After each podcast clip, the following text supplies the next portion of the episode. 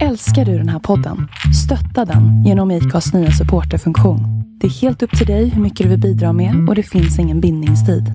Klicka på länken i poddbeskrivningen för att visa din uppskattning och stötta podden.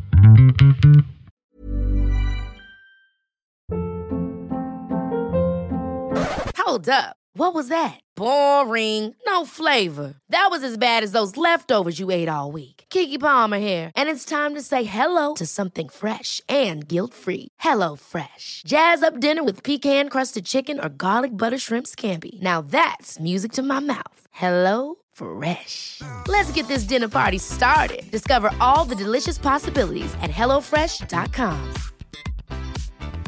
Quality sleep is essential. That's why the Sleep Number Smart Bed is designed for your ever evolving sleep needs. Need a bed that's firmer or softer on either side? Helps you sleep at a comfortable temperature? Sleep Number Smart Beds let you individualize your comfort so you sleep better together. JD Power ranks Sleep Number number 1 in customer satisfaction with mattresses purchased in-store. And now, save 50% on the Sleep Number limited edition Smart Bed for a limited time. For JD Power 2023 award information, visit jdpower.com/awards. Only at a Sleep Number store or sleepnumber.com.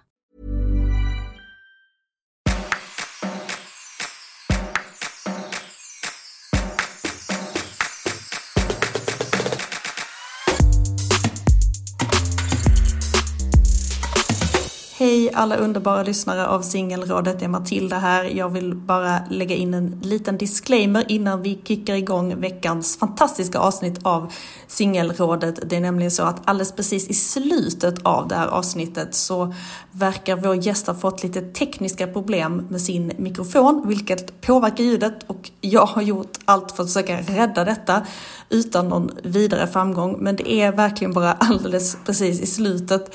Det känns bara dumt att lämna det okommenterat. Eh, det här blir ett eh, fantastiskt avsnitt ändå och jag hoppas att eh, ni kan stå ut med det lite prassliga ljudet precis den där sista minuten. Tack för att ni lyssnar och eh, för att ni står ut med våra tekniska problem ibland. Nu kör vi!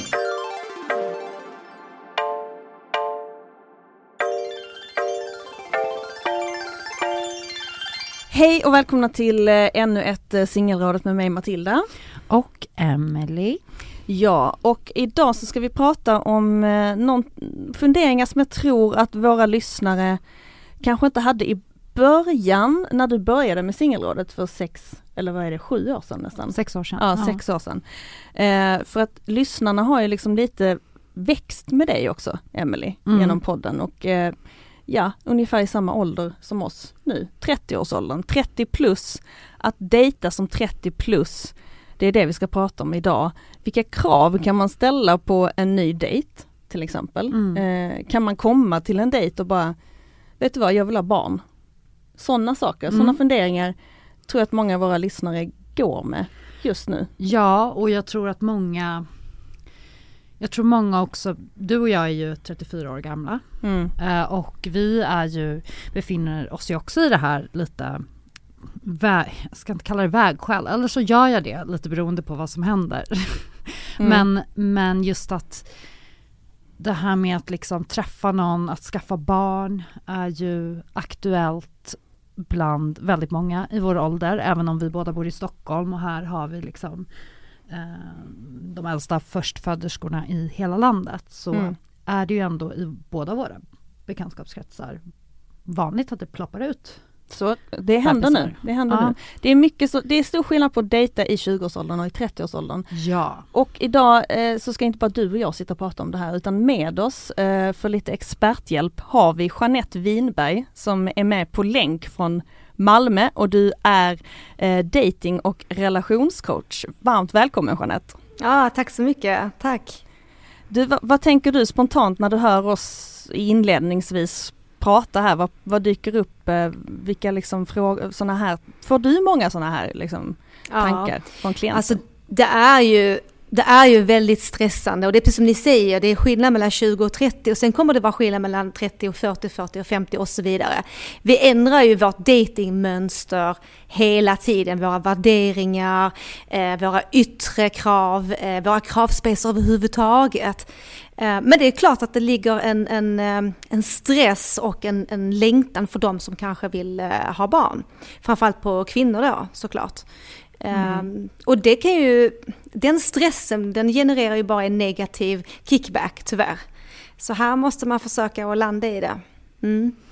Ja, och jag tänker att det, nu har ju vi mestadels kvinnor som lyssnar men även en hel del män också och jag tänker jag har i alla fall en killkompis som har pratat om det här med att just att han vill väldigt gärna ha barn. Han har velat ha det i flera år men han är ju beroende av att träffa någon som också vill det. Ja. Så han kan ju inte Så göra klart. det på egen hand. Uh, så det är ju verkligen ett problem. Eller problem, det kan bli ett problem lite mm. oavsett egentligen mm. vilken um, situation man men jag tror också att det är otroligt viktigt när man dejtar i den, i den fasen. Eh, man ska alltid vara väldigt noga med hur man gallrar man ska se till att man tittar till sitt egna behov, vilka kärleksspråk man har och så vidare, så att man inte slösar sin tid. För vi kan inte ändra på människor, även om vi så gärna vill. Eh, och vi mm. så gärna tar de här små brödsmulorna istället för inget och vi kämpar och vi vill förändra. Eh, så måste man sluta med det, utan här måste man faktiskt, precis som vi söker en lägenhet eller söker ett jobb, vi måste bli produktiva. Alltså så ställer vi dessa frågorna det är en vision och det är, en, det är liksom ett villkor för att det ska fungera. Vad vill du? Vill du familjebilda i framtiden? Eh, mm. Uh, annars så stannar vi inte. Så man måste Men... också titta till vem dejtar jag, hur dejtar jag, vem drar jag till mig för att, för att någonstans göra det så produktivt som möjligt faktiskt. Ja, men man tycker ju att man ser liksom på Tinder nu, eh, ju högre upp i åldern man kommer, att folk redan på Tinder-bion skriver detta ja. vill jag ha. Um, är det en, är det en effektiv eller snarare liksom dålig metod? Vad skulle du säga? Um, jo, man kan skriva i sin Tinder-bio vad man vill ha. Däremot får man inte skriva vad man inte vill ha. Uh, mm. För det blir negativ klang. Du mm. ska inte göra detta, du ska göra så här, annars passar du inte till mig. Um, mm. det, ska jag vara krass så säljer ju inte det. Det är ju ingen, det är ingen positiv klang man tänker wow, den här personen vill jag klicka på. Så var sparsam med den här kravspecen. Man kan ju säga att eh, saknar tvåsamheten önskar familjebilda. Eh, då har man gjort det klart. Då har vi ju redan sållat bort alla de som inte vill familjebilda. Istället mm. för att skriva vill du inte familjebilda så svep inte på mig. Det är väldigt stor skillnad på hur vi uttrycker oss i detta. Just det. Eh, mm. Och inte för många sådana här, utan det är bara lite, det är bara precis de absoluta dealbreakerna som, som familjebilda. Det andra tar man mm. sen i chatten, absolut. Mm. Men vad skulle du säga är liksom den största skillnaden på att dejta i 20-årsåldern och i 30-årsåldern? Ja, men i 20-årsåldern så är det så mycket passion. Det ska vara så, det ska vara så eh, eldigt och eh, intensivt och hela den biten. Och det är ju härligt, det kan det vara i 30-årsåldern också. Sen när man är 20 då har vi inget konsekvenstänk. För det behöver vi inte ha, vi kan ju bara go with the flow, eller hur? Vi kan ju bara ha kul. Ja. Uh, när vi är 30 då börjar vi dejta utifrån livspartner. Uh, det börjar komma lite mer tankar kring okej, okay, men kan jag leva med den här personen? Det är också olika på vilken mognad vi har naturligtvis. Men det är ju klart att det börjar bli mer allvar med 30 och då kommer ju också rädslorna. Och det är ju rädslor för att bli rejektad. Men det är också rädsla för att älska. Och att bli älskad. Mm, ja. det, är, det, är, väldigt lätt att älska och det är väldigt svårt att, äl, att bli älskad. Ja, det, det håller jag mm. med om. Jag tycker bara att det har blivit svårare och svårare. Ja, alltså det är. att jag var mycket mer naiv och mm. på ett bra sätt för tio år sedan. Um, absolut. Mm. Absolut, är jag nu. På ett bra sätt, vad tänker du då? Naiv som i att jag um, jag var inte rädd för att uttrycka vad jag ville ha. Jag, jag körde på, jag kunde liksom uh, uttrycka mig tydligare. Jag, jag, var inte lika nojig för att höra av mig, vara på. Mm. Um, att ge ge folk en, alltså en ärlig chans eller att man Ja men väldigt mycket som det du beskriver Jeanette, man har inte det här konsekvenstänket lika tydligt. Mm. Utan man går på lust. Ja. Sen gjorde ju det också att jag hamnade med lite fel personer ibland. som kanske, när det bara mm. var baserat på liksom attraktion och passion. Mm. Men eh, nu när jag då är eh, liksom 34 så har det ju liksom mina önskemål på vad jag vill träffa för typ av person, det har ju verkligen ändrats och jag söker ju efter andra egenskaper eftersom jag också har det här, den här breda erfarenheten mm. med ja. mig från så här, okay, vad som funkar och vad som inte funkar. Ja, och man... insatsen, förlåt, insatsen är också högre. Det är också en del av varför det är svårare idag mm. än vad det var tidigare. Mm. Vi, vad är insatsen menar du då? Vi, vi, vår insats är ju våra känslor på ett helt annat plan. Alltså vårt hjärta spelar vi ju med på en hel... Vi gör ju bort vårt hjärta, våra, att, att, att släppa in någon och bli sårbar. Och det är ju en insats som vi kanske inte hade med 20, för då tog man det lite som det kom. Eh, precis som du säger så analyserade man inte på samma sätt. Um, mm. Men vi förlorar också på att göra det med 30. Det här är vi kan aldrig, aldrig, aldrig tvinga någon att älska oss och vi kan heller aldrig manipulera någon. Jo det kan vi, men vi ska inte göra det. Nej. Ja, det kan vi. Så att vill man ha någon av fri vilja eller vill man inte ha det? Vi kan ändå inte mm. påverka det. Så man måste försöka släppa av den här tanken. Precis, mm. det, vad säger du till dina klienter i 30-årsåldern som har börjat få de här liksom kraven och kanske eh, ha de här höga, den här höga insatsen och känna sig stressad. Mm. Jag tänker ju också så här att om man inte har hittat rätt eller att man kanske har blivit lämnad i just den fasen så rasar ju såklart världen. Men det kommer ju att komma, det är ju så klyschigt, men det kommer ju oftast komma något bättre om man bara själv är avslappnad i det. Det är ju den här pressen och desperationen som stöter bort. Och jag förstår att det är mm. svårt, jag förstår att det är jättesvårt. Men ju mer vi pressar och ju mer vi har en desperat framtoning och energi så kommer vi putta bort. Sen, ja, det här är, det här är jättesvårt. Det är ju det är lätt för en att säga, jag är 48 och har två vuxna barn. Det är lätt att sitta och säga, ja men livet ger dig kanske inte allt. Vi får någonstans acceptera det också, vi får gå till accept. Um, men jag kan förstå den stressen, man kan också göra det själv idag. På båda hållen egentligen. Um, jag förstår stressen men det kommer inte hjälpa. Det kommer inte hjälpa. Hur, hur kan man jobba med den stressen i sig själv snarare mm. än att använda någon annan för att jobba med stressen? Mm. Och det är för att man ska komma till accept att man inte kan påverka det mer än att vi gallrar rätt. Så att det enda vi kan göra det är att bli produktiva på vem vi dejtar. Att vi ser till att bibehålla vårt värde, att vi ser till att bibehålla vår självrespekt och vår, att älska oss själva. Det är det primära. När vi gör det så drar vi ju till oss människor av samma sort. Som också är trygga mm. i sig själva. Vi drar alltså mm. inte, många av mina kunder säger så här, jag drar alltid till mig trasigt. Jag säger nej det gör du inte, du väljer trasigt. Mm. Ja, det är där vi har den stora skillnaden, vi väljer. Vi väljer själva. Så det du kan göra, det är ju att välja smart till dina egna behov. Mm. Det är mm. egentligen det enda vi kan påverka och att man är i rörelse, för det knackar inte på dörren utan man måste ju vara i rörelse. Absolut. Ja, mm. Sen kan vi inte riktigt påverka, alltså vi kan inte riktigt göra mer, mer än att acceptera. Och det kommer aldrig kunna förändras genom en negativ framtoning. Det går mm. inte. Men det här är ju något som vi har pratat om jättemycket i podden, det här att vilka man drar till sig och man tänker, ja. jag, som du säger, jag drar bara till mig trasigt och så ska man då börja försöka gå helt utanför sin eh, destruktiva comfort zone om man säger så och, och bara, ah, nu ska jag bara dejta snälla personer till exempel. Men så känner man att, men jag jag tänder ju inte på en person som är på det helt tvärtom. Liksom. Ja, just det. Hur ska man tänka liksom? Kan man förändra vad så? Ja, men då går vi till anknytningsmönster. Varför tänder vi inte på en snäll? Snäll är det finaste man kan vara. Jag förstår inte varför vi smutskastar ordet snäll. Och byter vi ut det till empatisk, ödmjuk, närvarande, då blir det positivt. Men just mm. snäll. Eh, så att någonstans, varför vill man inte det? Varför vill man bli illa behandlad? Okej, okay, spänningen, passionen. Ja, men då kanske man får välja en öppen relation då. Alltså det mm. finns ju alternativ. Vi måste ju gå till oss själva här nu. Vill jag ha en älskare, en älskarinna? Vill jag ha en öppen relation? Vill jag ha eh, att det är en sluten relation men att vi går på swingers? Var, var kan jag hitta spänningen med den personen? Eh, mm. Så får man börja tänka så istället. Men, men, vad kan man då göra om man liksom vill ändra sitt attraktionsmönster? Eh, hur, behöver, hur kan man jobba med sig själv? Man får ställa sig frågan vad behovet är för det första.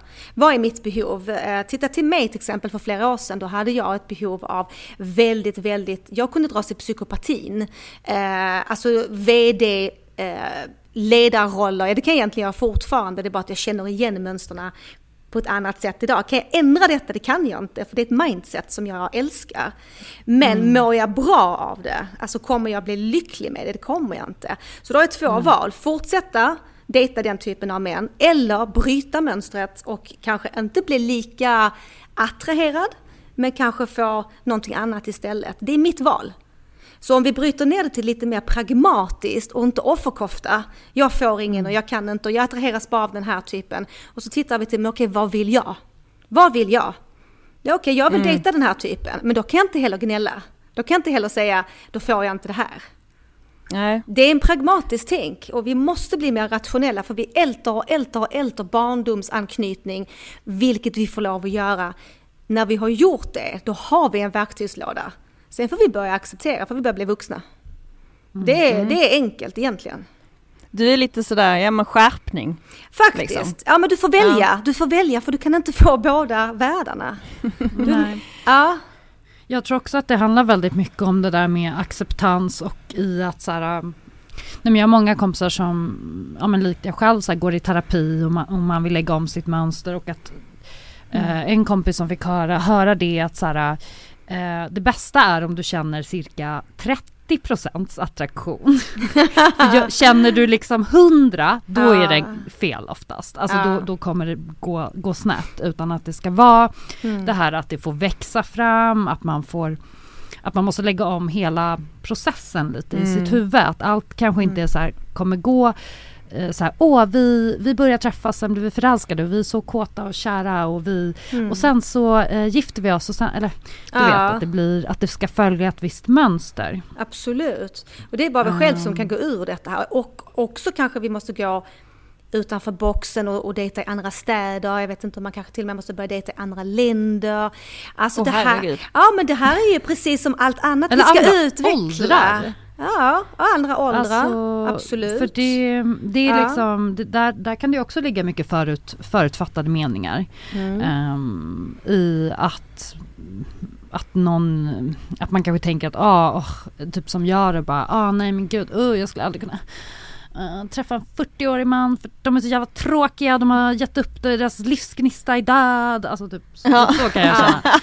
ja. uh, men samtidigt så har jag också ett annat problem då om man så här primärt då som jag dejtar män att så här då uh, en annan spaning som jag har är ju typ att alla män i min ålder eller liksom strax över 30 de tror ju att de är 25.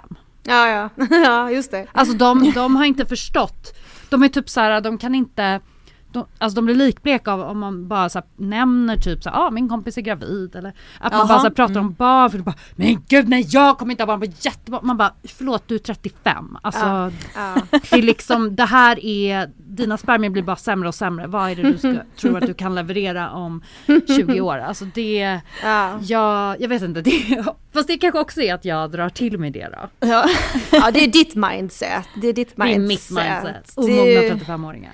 Ja, och det kan man ju såklart förändra. Vi ska ju förändra våra mindset. Men, men det som jag ser, jag förstår många av dem som kommer till mig, det här är ju lätt att sitta och säga att så här måste du göra, det är pragmatiskt och så vidare. Men det är ju naturligtvis en stor, stor, stor sorg och en enorm stress och press. Jag har ju de som kommer till mig som är 38, 39 och de är ju praktiskt taget, vissa av dem, inte suicida, men de ser ingen mening med att leva Eh, ett liv utan barn till exempel. Och det måste man ju ta på allvar. Nu menar jag inte att de är suicida, suicida, men de ser ett mörker. Mm. Um, och det här är tufft, det här, är, det här måste man bemöta och bryta ner till varför är det så och vad kan vi göra för att lösa detta? Vill du göra det själv? Nej det vill de inte för de vill ha kärnan, de vill ha tvåsamheten helt enkelt. Mm. Och, och det är ju inget vi kan skoja bort eller bara skämta bort eller säga ändra ditt mindset för det här är en enorm plåga för dessa personerna. Det är en jättestor Absolut. plåga. Ja. Och det enda man kan göra är någonstans att försöka bryta ner till vad vad kan vi göra för att förbättra detta? Vad kan vi göra för att lösa detta? Och om det inte blir löst, vad kan vi göra istället? Vad är alternativen? Mm. Men man måste också man måste också tillåta de här personerna att känna den sorgen. För att idag är det, vi går ju på båda håll. Antingen är man offerkofta idag, eller så ska vi bara som alla coacher säger, bara ändra ditt mindset och så är det klart av det. Alltså vi, vi, vi ska vara så superpositiva hela tiden, allting ska vara så superbra hela tiden och vi får inte vara ledsna. För det passar ju inte in i, i sociala medier och, och det här med mm. psykisk ohälsa och, och, att man, att man faktiskt mm. kan vara ledsen. Och det tycker jag man måste få lov att vara. Eh, mm. Och prata med någon om sina känslor kring detta. Så att vi ska inte förringa det här problemet. Det, är, det kan vara väldigt, väldigt tufft. Ja, och jag tycker ja. snarare att man borde lyfta den här typen av det görs det väl förvisso men alltså lyfta om vi pratar om just så här fertilitet och skaffa barn ja. som, som kvinna, man har livmoder och ägg och hej och att man Alltså att det är någonting man ska prata om tidigare, att det är någonting som man faktiskt kan behöva planera. Ja, mm. absolut. Eh, jag menar jag, jag har känt mig ganska chill för att jag har två graviditeter bakom mig. Jag vet att jag är fertil. Um, eller jag har i alla fall varit det. Mm. Um, och men, men det är väldigt många då som kanske inte förrän de känner, alltså inte börjar tänka på den här saken förrän de är typ 36-37. Och då har äggen redan börjat bli gradvis sämre. Man kanske aldrig ens har varit gravid. Mm. Man har mm. inte varit på en fertilitetsutredning som egentligen är ganska enkel. Som bara är att man går och kollar upp hur mycket, mm. hur mycket mm. man har där äh, lagrat. Um, att liksom för jag har så många vänner omkring mig som, som strugglar med det här och som mm. sitter fast i lite det som du beskriver Jeanette, som kanske till och med är singlar. Mm. Och vissa som är i relationer men det blir bara ingen befruktning gjord. Men jag tror, också, jag tror också att det är viktigt att om man är 30 idag så tycker jag att det är bra om man tittar till alternativen, inte när man är 45 för då det inte, finns det inga alternativ kvar. Nej. Idag enligt reglerna så är ju både adoptionen och eh, jag vet inte hur det är när det gäller med, med IVF och så vidare, men det, då är det för sent någonstans. Då det är för sent vid 40 redan. Ja, jag kan inte exakt. Ja, till, till Nej, och med 38 det. sa en kompis till mig som är ja. barnmorska som jag träffade för eh, någon vecka sedan och hon skulle inseminera själv. Hon bara, ah, jag kände att jag ville göra nu för gränsen är vid 38. Det är landstinget tror jag men ja. det finns privat i Sverige tror jag det finns upp till 40-41 okay. annars får man dra. Men jag blev ändå jättestressad jag av vet. den informationen. Exakt, man blir ju mm. det. Alltså ja. som flata också liksom, då måste man ju verkligen planera, då kan inte jag bara gå och ligga med en, en snubbe för det vill jag ju inte. Kan, kan, kan, kan, och, kan och kan, kan och kan. Det är fysiskt möjligt men psykiskt vet jag inte. Ja exakt, eh, exakt. Nej men inte, jag tror att man det låter så krasst när man säger att vi måste titta på detta på ett praktiskt sätt. Men, men det måste man ju faktiskt. Vi måste se det på ett praktiskt sätt. Och är regeln 38 i Sverige, då är det så. Och då vet vi vad vi mm. har att förhålla oss till. Och då spelar våra känslor ingen roll längre, hur hårt det än låter. Så måste man ta ett beslut innan 38 helt enkelt då. Eh, sen, så, sen är det svårt. Det är mm. verkligen och, och sen så bara för att lägga till liksom att ja visst 38 är, är 38-40 är gränsen här i Sverige men, men sen ska man också tänka på att eh, liksom var fjärde, var femte graviditet eh, resulterar i ett missfall. Ja, missfall blir mycket vanligare ju äldre du är. Ja. Eh, kromosomavvikelser eh, ja. blir också mycket, mycket, mycket vanligare. Eh, är du 45 så är det en på 20 till mm, exempel. Mm. Alltså, och det gäller även faktiskt för män, att så fort män har, jag läste det här, om det här nyss, att liksom när män, från och med män passerar 45 så ökar risken för att barnet ska få någon typ av eh, sjukdom medfödd ökar mycket mer än vad man egentligen pratar om. Mm. Så det är ju, gäller ju inte heller bara mm. kvinnors fertila Nej, nej, absolut system. inte. Alltså, mm. nu pratar vi ju ur ett kvinnoperspektiv, men det här är ju lika många män som känner panikartat när de är 38, 39, 40, att de önskar gå den vägen, men har inte hittat rätt. Uh, så det är ju samma sak från båda hållen, men vi måste ju någonstans lyfta fram det ändå på ett pragmatiskt sätt eftersom att det finns en gräns om du ska, om du ska ta till hjälp. Um, mm. Sen tycker inte jag att man ska stressa sönder när man är 30. Jag tycker någonstans också att man ska sitta i båten lite och försöka dejta så mycket som möjligt. Eh, och vara väldigt noga med hur man dejtar och vem man dejtar. För att det är klart, dejtar du bara de här spännande typerna då som, som tycker det är härligt med, med det sexuella och det fria livet, då slösar du ju fem år. Så det, kan ju, ja, så det kan ju vara fantastiskt eh, härligt, men du slösar ju fortfarande fem år. Eller så får du dubbla, men det måste ju finnas någon handfast lösning på det. Istället för att man sitter och bara tycker synd om situationen. Um, mm. Ja men det är det jag tänker, nu blev, det blev så himla deppigt här men det är ju, det är ju deppigt på många sätt. Du, men när du pratar om de här eh, kunderna som kommer till dig och, och, och, är så nere i deppigheten liksom. Ja. Och du säger att de måste ju få prata om det och sådär, men sen då? Alltså hur guidar du dem vidare? Ja, men jag coachar ju mycket på det här sättet överlag oavsett eh, vilket tema vi pratar om. Så är jag nog väldigt där i att vi hittar orsaken och roten till känslan. Vad är det som det bottnar i? Eh, och då kan vi gå hela vägen bak till, till barndom och så vidare. Jag vill hitta var kommer känslor, för det sitter, finns alltid en rot till alla våra känslor. Om vi, om, vi, om vi är klängiga eller om vi stöter bort någon eller om vi väljer eh, fel person för att vi medvetet vet att det inte kan bli någonting, då skyddar vi vårt hjärta. Eh, att vi inte kommer ut på dejter, vi vet inte hur man gör, vi hittar inga prospekt, vad säger man, vad skriver man och så vidare hela självkänslebiten. Men när vi väl har gjort det och gråtit ut i detta, då blir jag eh, bad cup, då räcker det. Då, då är det bra. då tittar vi till lösning. Mm. Det är så? Ja. ja, då tittar vi till lösning. Och jag är Men- ganska tuff i den biten för att vi kan inte hålla på och älta, älta, älta heller. Utan vi måste titta till, kom nu framåt, men jag hjälper dem. Jag finns där hela vägen. Och jag screen, de screenshotar smsen och jag korrigerar dem och vi skickar tillbaks dem. Och, så att ja, absolut.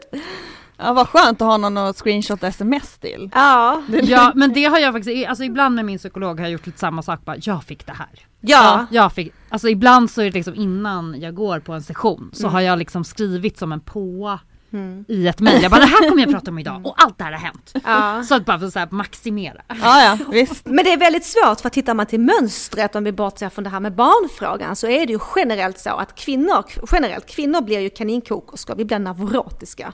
Och männen de stänger av eller så kan det bli våldsamt eller att det blir, de är inboxade på ett annat sätt. Vi är ju så trassliga i vår hjärna så vi tänker och analyserar så mycket och när vi blir rejectade, det vill säga ghostade, så blir ju kvinnan gal, alltså galen. De kan skicka 17 sms i timmen, de blir galna generellt. Det- Sen är det olika grader på hur vi tacklar de här känslorna, men vi kvinnor har de känslorna.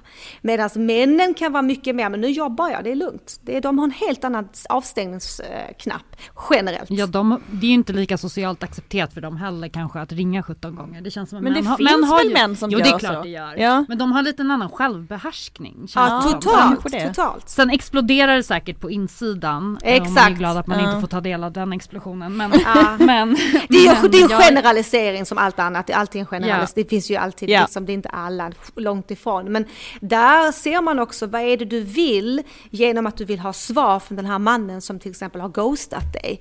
Vad är det han ska svara? Han har ghostat dig, han har svarat tillräckligt, det finns inget mer avslut att be om. Det, det är över. Så att, och vi vill hela tiden söka de här svaren. Och så är det säkert med den här fertilitetsfrågan också. Varför hittar jag inte någon? Hur blev det så här? Vad gör jag för fel? Varför hittar jag inte någon? Och så vidare. Och så ältsätta sönder till det här mörka, mörka temat. Mm. Men när du kommer till den punkten då, de har ältat klart, du kommer in och är bad cup, kan liksom bearbetningen vara på något sätt, alltså inte att hitta en lösning så kommer du hitta någon att skaffa barn med utan mer så acceptans, Accept- det här är ditt liv. Ja, Liksom. acceptans. Men sen beror det också på var i livet vi befinner oss om, om vi kan försöka hitta lösningen också. Alltså, eller rättare sagt försöka jobba åtminstone framåt mot lösningen. Och det handlar ju mycket också om vilka signaler du själv sänder ut. Och än en gång, vem du väljer att dejta och om du är i rörelse. För vi kan ju inte sitta i vårt vardagsrum och titta på Netflix i två år. Det går ju. Vi måste ju, Nej. vi måste ju dejta, vi måste ju åt kvantitet. Ja, det är läskigt och jag går på sju dejter och sex av dem säger nej. Bra, då bryter vi ner varför de säger nej. Vad är det som händer på dejten? För går man på 20 dejter och man aldrig kommer till dejt 2, 3, 4, då får vi titta lite grann på antingen valet eller hur man själv approachar eh, på dejten. Så då kan man börja titta på de sakerna. Mm. Och tycker du då det är en bra idé att liksom redan vid första dejten ta upp det här vad man, hur man ser att man helst vill att ens framtid ska se ut? Jag, tyck, jag tycker man ska ta upp det innan dejten, annars har vi kastat två timmar till. Eh, det är en visionsfråga. Vad jobbar du mm. med? Eh, det ställer vi ju alltid de frågorna. Hur länge har du varit singel? Det brukar komma i, i, i chatten. Vill du, har du barn? Nej, det har jag inte. Okej, okay, någonting som du har en vision på att vilja ha mm. någon gång. Eh, inte mm. imorgon, inte med mig, men finns det en vision att familjebilda? Nej, absolut inte. Jag vill inte. Ja, Okej, okay, men då har vi nog inte så mycket gemensamt. Ja, så, ja. så fort som möjligt helt enkelt ja, egentligen. Absolut. Om man har de visionerna. Ja, ja, ja. På apparna idag så får man ju lov att göra så. Det är tillåtet. Hur lång är du? Just det. Vad jobbar du med? Mm. Vi får, det är ju det, är det nya sättet. Mm. Vi får. Men jag, jag tänker att eh, vi, det vi pratar om här väldigt mycket är ju också samhällsnormer. Eh, mm. Men alltså verkligen, men man glömmer bort det mycket också. Jag upplever 30-årsåldern som väldigt mycket att man pendlar mellan att försöka, man försöker förstå så här, det som jag vill, är det, någon, är det en norm och därför vill jag det? Eller vill jag verkligen det inne i hjärtegruppen? Vill jag ha barn? Vill jag bilda familj? Oh, eller ja, viktigt det skulle du säger. jag vara fine med, ja, skulle jag vara fine med att leva som jag har gjort hela tiden resten av mitt liv? Jag, jag överväger den möjligheten också. Jag säger möjlighet för att mm. Det är en möjlighet, alltså här, det är en möjlighet. Ja, ja, precis. Alltså hur mycket upplever du att um, folk som kommer till dig mest egentligen bara vill uppfylla en, en press, en samhällsnorm eh, och hur mycket vill de det egentligen? Det är en svår fråga kanske. Ja, mm. nej men det finns, eh, jag tror majoriteten som har kommit till mig nog själva vill det, eller rättare sagt um, ensamheten tar över, alltså tvåsamheten. Det, det, kan ligga också i att man inte vill vara själv, man ser det som ett misslyckande, vilket det inte är. Eh, men jag tror definitivt att du har en poäng i det du säger med, eh, med normen här, att, att eh, så ska det se ut när du är 38 på ett visst sätt och annars har du inte lyckats. Det finns en skam. Familjen och vänner börjar ställa frågor, vad händer? Är du fortfarande singel? När ska du få barn? Och så vidare. Det gäller mm. även de som är i en relation, att man tjatar där, när, när kommer det och så vidare. Mm. Däremot så ser jag faktiskt fler och fler som går emot den här normen och säger att nej men jag väljer karriär eller eh, jag, hade en, jag coachade en förra veckan och jag frågade honom vill du ha barn? Han, och han sa absolut inte. Och han är ung. Eller ung men han är, ligger där 38-39. Och jag sa varför inte då? Nej, sa han, jag tröttnar så sak på, på saker, jag kommer att tröttna på barnet också. jag tyckte det lät så... Oj! jag tyckte det lät så, nej men det var så spontant och hjärtligt att han, nej men jag vill inte ha det. Så att, mm. så gör jag. Mm. Och det får man lov att säga, man får säga så. Ja. ja. Men då undrar jag, så här, du som är bra på att vara väldigt krass då och agera bad cop, hur gör man då i en relation där den ena partnern vill skaffa men den andra inte. Just det. Ja, då får man bryta. Det är väldigt enkelt. Mm. Är det så enkelt? Ja, alltså? så enkelt är det. Ja, för den som inte vill ha barn så kan du ju vara kvar. Det spelar ingen roll. De har inget att förlora. Ish. Nej, sant. Ja, mer än att de riskerar att den andra personen kommer lämna så du riskerar ditt hjärta. Det, det riskerar yeah. man Man riskerar ju sin, sin, sin sårbarhet, absolut. Men den personen som vill ha barn riskerar ju långt mycket mer än sin sårbarhet. Den riskerar ju på riktigt att gå miste om att bli förälder. Mm. Eh, mm. Så där kan man inte stanna. Absolut inte. Då kastar vi igen en gång i åren. Alltså jag hör dig men samtidigt så känner jag så här, gud vad det är väldigt hårt alltså. För att det är ju, mm. det är ju svårt, man är ju, man är ju kär, man älskar den här personen. Men då får du välja. Liksom. Det är precis, nu kommer vi tillbaka till det igen. Det är du som väljer ditt liv, eller hur? Nu menar mm. inte jag med utomstående faktorer som, som ekonomi och sånt, det kan man inte alltid välja, naturligtvis inte. Men i denna frågan så är det ju faktiskt du som väljer. Så du är kär, mm. men du vill ha ett barn, men du måste ju välja. Vi kommer inte runt att du måste välja. Nej. Nej, just det. Du kan ju inte mm. övertala din partner, för det är inte schysst. Du kan inte manipulera din partner, det är inte heller schysst. Och du kan nej, absolut nej. inte lura in din partner i en graviditets... Att, att man liksom säger att man går på piller eller någonting. Nej. Så då kommer vi till frågan, vill jag stanna, vill jag gå? Du återkommer mycket till det här att man kan inte forma någon, man kan inte Eh, förändra någon annan och så. Är det liksom något som är vanligt i 30-årsåldern? Tänker ja, du? mycket är... vanligt. Mm. Mycket, mycket, mycket vanligt. För att vi träffar någon, vi vill så himla gärna ha kärlek, vi vill så gärna ha den här tvåsamheten och det här riktiga. Vi vill bli älskade. Eh, vi kanske inte har varit det tidigare. Eh, och det gör att vi, vi dejtar någon och så bygger man upp en fiktiv bild av hur den personen ska se, hur det ska se ut. Vi börjar tänka hur det kan se ut om någon vecka framåt, vi börjar visualisera hur dejterna ska se ut och så vidare. Och så blir det inte så. Det, det stämmer inte riktigt mm. överens, men vi ger oss inte för vi har ju byggt upp den här liksom bilden och det här luftslottet för att vi vill så gärna få det att fungera. Och så kämpar mm. vi och så kämpar vi men vi får inte det riktigt tillbaka. Eh, och det är där vi kommer till att man kan inte förändra någon. Vi kan inte det. Vi, vi kan förändra mm. vilken färg på soffan vi ska köpa eller vem som ska diska möjligtvis. Men vi kan inte förändra någon. Det går inte. Nej. Mm. Och hur då, då, Jag tänker lite så här. Um, hur kan man förändra sitt eget tankemönster när det kommer till just eh, nutid versus dåtid. För att ja. jag har en del omkring mig som nästan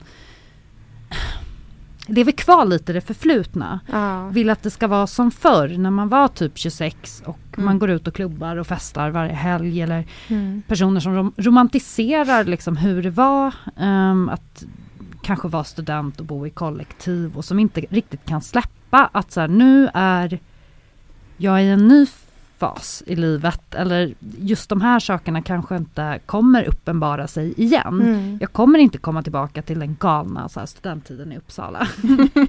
Men du vet det är svårt för har det inte har det inte kommit en annan känsla som har ersatt den känslan med samma positivism så att säga, eller samma härliga känsla, då är det ju det enda vi har att referera till. Alltså det spelar ingen roll om det är 20 år tillbaka, har det inte kommit något annat däremellan som, som på något sätt har blivit samma typ av känsla, inte likadan, men att man har upplevt mm. samma eufori på något sätt. Då är det ju det enda vi har att att referera tillbaks på. Det är som om någon har varit arbetslös i 20 år, de kommer fortfarande prata om sin roll för 20 år sedan. För det finns inget annat som har uppfyllt. Och exet för, för 10 år sedan pratar vi också om, vilket jag kan förstå. Mm. För vi har ju inget annat att referera till, för det har ju varit tomt däremellan. Just och då det. fastnar vi ju i den känslan. Men sen växer vi mm. och så mm. utvecklas vi. Och sen förändras allting. Men vi vill ändå ha tillbaka den, den känslan som vi hade där och då. Och det är lite farligt att göra så, eh, att fastna i det, men jag kan också förstå det. Eh, det är helt okej, okay, bara, man kan, bara man kan skilja på varför. Eh, ja, att det är den senaste tryggheten ja, vi hade. Ja, exakt. Mm. Och då är det ju inte så konstigt. Det kan vi inte klandra dem för. Mm. Men jag pratade lite om i början här om att du sa att ja men 20-årsåldern det är passionerat, man gör många misstag och liksom man testar sig fram för man har råd med det på något sätt mm. liksom. Skulle man kunna säga att det är meningen att det ska vara så? Att liksom 20-årsåldern, då ska man rumla runt på det liksom klantiga sättet så att man sen i 30-årsåldern kan ställa lite högre krav helt enkelt. Jag vet inte om det är meningen, men det ligger väl i naturligt att vi är unga, så att vi, vi har ju ett större behov av att vara ute mer och socialisera mer och busa mer generellt då. Eh, så det ligger väl i naturens gång att man, att man byter partner, man känner sig för, vem är jag? Det är inte ens alla som har hittat sin läggning i 20 20-årsåldern. Eller hittat kanske de har gjort, men de, de har definitivt inte bejakat den. Eh, så det Nej, kan ju finnas en... Det relaterar ja, till. ja, men, och det blir ju vanligare, alltså ju, ju, ju mer vi har gått till acceptans i samhället, ju, ju mer hör man ju att att fler och fler börjar liksom berätta vad de känner och tycker och, och så vidare. Det är också en parameter i det hela. Definitivt. Just det, det är ju intressant. Alltså jag menar, har du folk i 30-årsåldern som kommer till dig och bara Shit, jag upptäckte att jag är jag är homosexuell. Ja faktiskt. Liksom. Jag hade ganska nyligen mm. en kvinna som har varit hos mig väldigt länge. Uh, och hon, uh, hon gick på en dejt med en kvinna. jag frågar mig inte var hon fick det ifrån för hon har inte sagt det till mig utan hon gjorde det. Så kom hon tillbaka och mm. säger nu fattar jag. Nu fattar jag. Mm. Och hon lever ju med den kvinnan idag. Ja. Okej. Okay. Mm. vad kan dyka upp för tankar och känslor då om man liksom upptäcker det inom citationstecken sent. Liksom.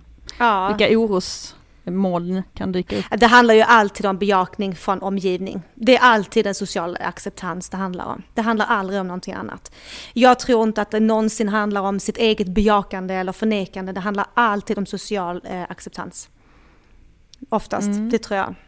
Och sen tror jag också såklart att man, man kan vara kluven i sina egna känslor. Men här måste jag säga att det är ju inte, jag jobbar ju till 95% med hetero personer så att säga. Så att jag är inte heller den starkaste kandidaten i att yttra mig exakt om hur emotionellt man, man känner när man, när man känner så.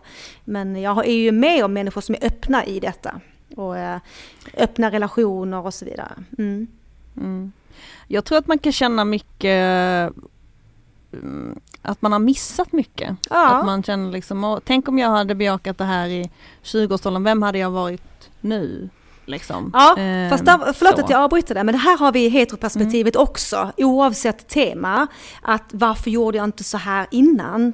Tänk så mycket jag hade kunnat göra då om jag bara hade vetat. Men här måste vi vara förlåtande, för att saken är att där och då så hade vi inte den vetskapen. Vi hade inte den vetskapen.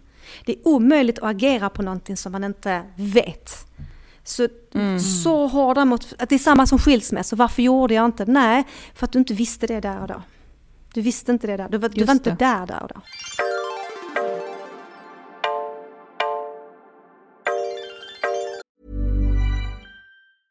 Hey, I'm Ryan Reynolds. At Mint Mobile, we like to do the opposite of what Big Wireless does. They charge you a lot, we charge you a little. So naturally, when they announced they'd be raising their prices due to inflation, we decided to deflate our prices due to not hating you. That's right. We're cutting the price of Mint Unlimited from $30 a month to just $15 a month. Give it a try at mintmobile.com slash switch. $45 upfront for three months plus taxes and fees. Promo for new customers for limited time. Unlimited more than 40 gigabytes per month. Slows. Full terms at mintmobile.com. Life is full of awesome what ifs, and some not so much, like unexpected medical costs. That's why United Healthcare provides Health Protector Guard fixed indemnity insurance plans to supplement your primary plan and help manage out of pocket costs. Learn more at uh1.com.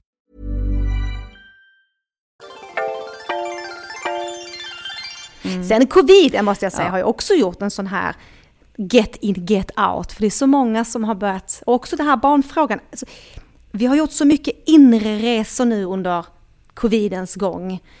Vem är jag, vad vill jag, vad ska jag? Jag skiljer mig, jag blir tillsammans, jag ska skaffa barn, jag ska inte skaffa barn. Vi börjar förstå att ja, men det är lite allvar ändå. Vi får nog börja välja lite. Ja. Ja, det håller jag med om. det tycker jag Ja. alltså att man hör och har hört väldigt mycket när man har pratat Mm. med folk som har eh, befunnit sig mestadels hemma. Mm. Ehm, att man har ju verkligen fått tid att reflektera över uh, vilket typ av liv man vill leva. Mm. Mm. Mm. Mm. Känner ni också så att ni Eh. har gjort det? Ni är lite yngre än vad jag är. Ja. Ja. Ja men faktiskt, Mm. alltså innan covid så, ja, jag var, var jag, jag var väl 32 då typ, Mm. men då hade man ju precis eh, ja, kommit in i den här 30-årsåldern och man var lite med foten kvar i, i 29 på något sätt Mm. liksom. Eh, och levde fortfarande det här liksom, ja men singellivet, man går ut och träffar sina vänner, tar en öl, festar lite, vi får se vad som händer, typ så. Ja. Men så kommer man ut på andra sidan här nu helt plötsligt och så var man 34 Mm. eh, och eh, känner lite att man på något sätt ändå är lite, det är inte lika kul Mm. längre. Men är liksom. ni, är ni Eh, två eh, singlar? Jag har inte... Nej, nej inte inte jag. du. Du är singel? Nej? Mm. Jag, jag dejtar en person. Ja, ja okej. Mm. Ja. Mm. Ja.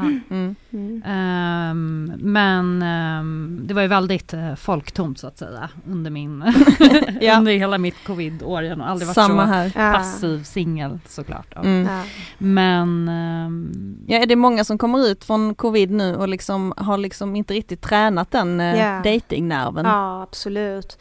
Och också precis det som ni tog upp här. Det här med stressen kring både relation, man vill inte vara ensam nästa gång det blir ett trauma i världen. eh, Eller en kris, Mm. vi, vi vill inte vara själva och då har du en stress med eller utan barnfrågan att, att du vill inte vara själv. Eh, Men också barnfrågan som är så otroligt viktig att ni lyfter här. För det, det är så många som går med den stressen och den blev ännu mer tydlig under coviden. Ja, ja, det har kommit väldigt mycket covid-bebisar. Det var ju verkligen en babyboom. ja, Mm. Ehm, ja och skilsmässor, det är det som är grejen. Och, eh, Ja, Ja, precis. ja. Man, man ställer om. Ja. Och, alltså jag kommer alltså en, en grej som slog mig apropå det här med liksom, varför jag tror att jag började tänka mer på barnfrågan under covid var ju dels när jag hade corona Mm. så gjorde det att liksom min mens blev eh, Hela min mens Ja, gud vad intressant. liksom Det blev min också. Gud vad intressant att du säger. Ja, ja, ja, Ja. absolut. Ja, eh, och det är så att man bara what? Och jag hade ingen koll. Jag bara det här är så sjukt min mens är alltid så on par. Alltså så här, alltid när den, när den kommer så kommer den och sen är det inga konstigheter. Ja. Och även fick jag lite samma, eh, jag fick samma eh, grej efter att jag tog mina, eh, min vaccination. Mm. Så upplevde jag samma grej och, och det var ju, även fast jag så här läste på och bara okej det här är eh, vanligt att det kan rubbas liksom någon cykel eller två eller tre så här. Så blev jag ändå så jag bara jag är infertil, jag är infertil, jag är infertil. jag vill verkligen ha barn. Typ. Ja, ja. Att det blev som en sån, att jag blev så medveten om att gud man kan inte ta det här på mm, för givet. Nej. Typ. Men det är också en bra reflektion. Alltså reflektion är bra för oss. Vi utvecklas på det sättet. Eh, så att det är inte helt fel att vi, och då kommer vi, jag kommer tillbaka till hela tiden det här med våra egna val. Eh, jag, Mm. För det är ju så det fungerar. Mm. Men vi säger att eh, det kommer en, eh, eh, en klient, en ny klient till dig nu som är 35, Mm. eh, inte haft en relation på två år Mm. ungefär. Mm. Eh, känner att eh, det finns vägskäl i livet, lite allt det här som vi pratar om nu. Mm. Jag kanske borde skaffa barn, jag kanske, jag tror jag vill det men hur ska jag gå tillväga? Eh, det känns som att jag inte kommer någon vart. Va, vad säger du till den personen som är kanske en potentiell lyssnare till oss också? Ja, först vill jag reda ut när du säger jag tror jag vill skaffa barn. Eh, för Mm. det är ju någonstans, eh, det kan man ju göra, men eh, det beror också på vilken ålder, men tro varför. Och så får vi börja gå ner i, vill man skaffa barn eller vill man inte skaffa barn? behöver man inte bestämma sig på fem minuter, det är inte så jag menar, men vi måste också börja med, vill du skaffa barn? Och vet, och vet man inte det, då får man ju landa i den känslan först, eh, innan man börjar hetsa kring det.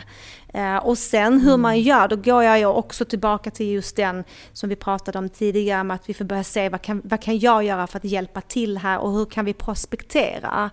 Och hur kan vi bryta ditt eh, mönster i vem och hur och var du dejtar någonstans? Dejtar man överhuvudtaget?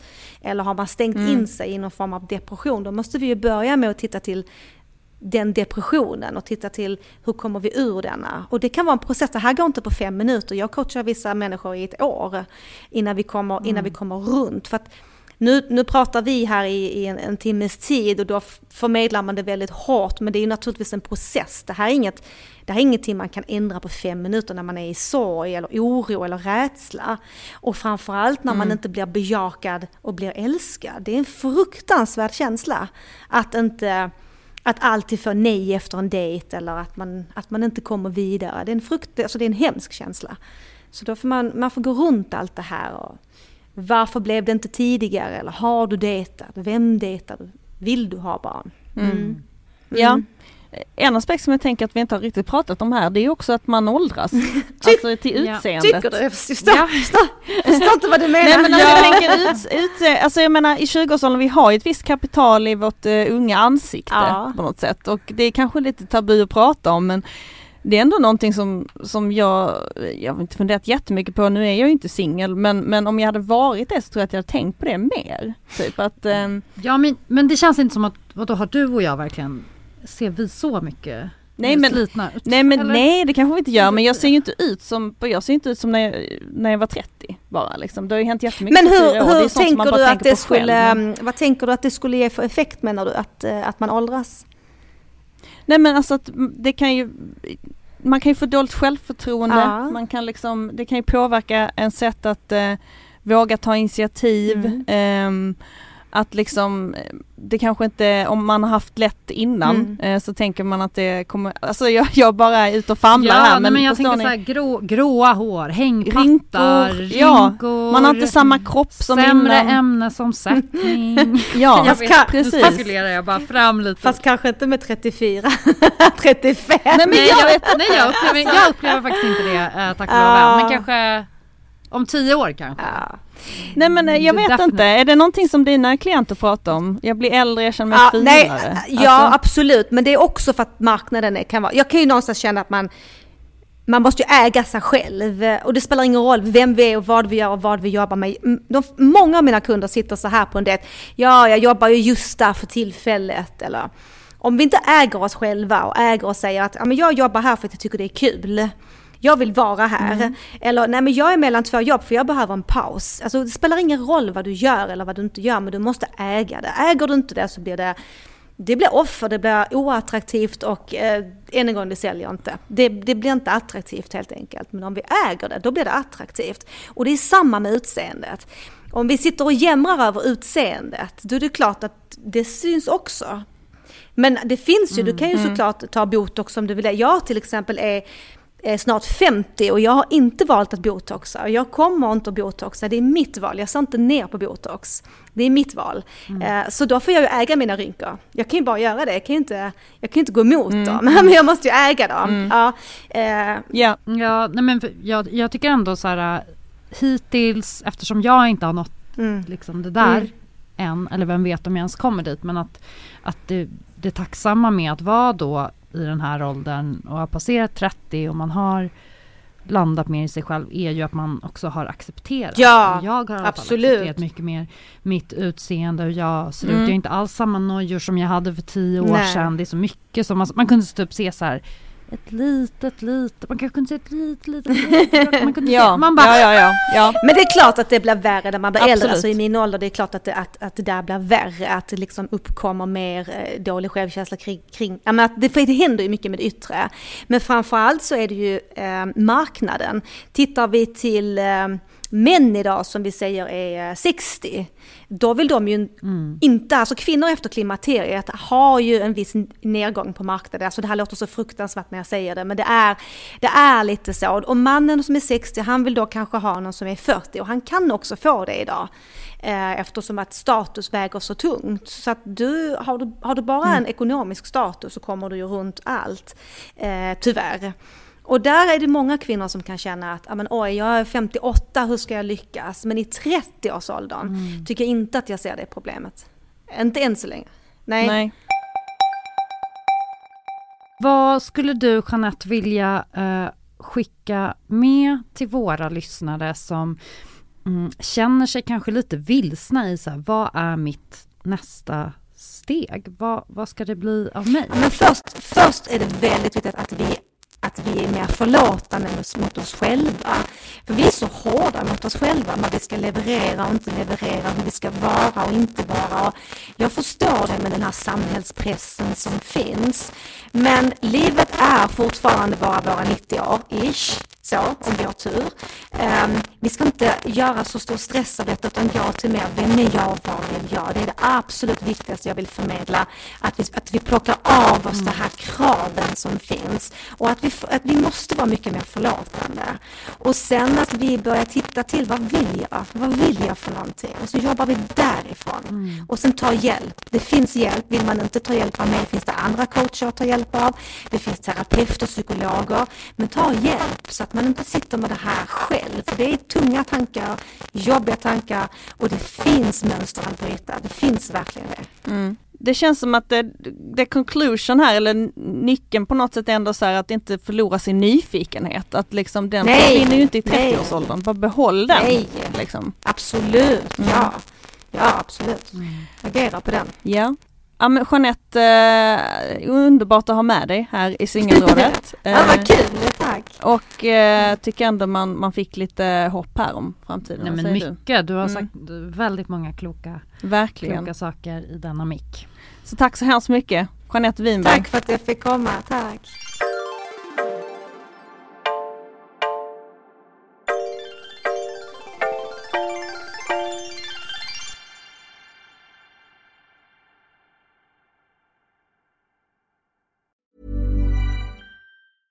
Mom deserves the best, and there's no better place to shop for Mother's Day than Whole Foods Market. They're your destination for unbeatable savings, from premium gifts to show-stopping flowers and irresistible desserts. Start by saving 33% with Prime on all body care and candles. Then get a 15-stem bunch of tulips for just $9.99 each with Prime. Round out Mom's menu with festive rosé, irresistible berry chantilly cake, and more special treats. Come celebrate Mother's Day at Whole Foods Market. Planning for your next trip?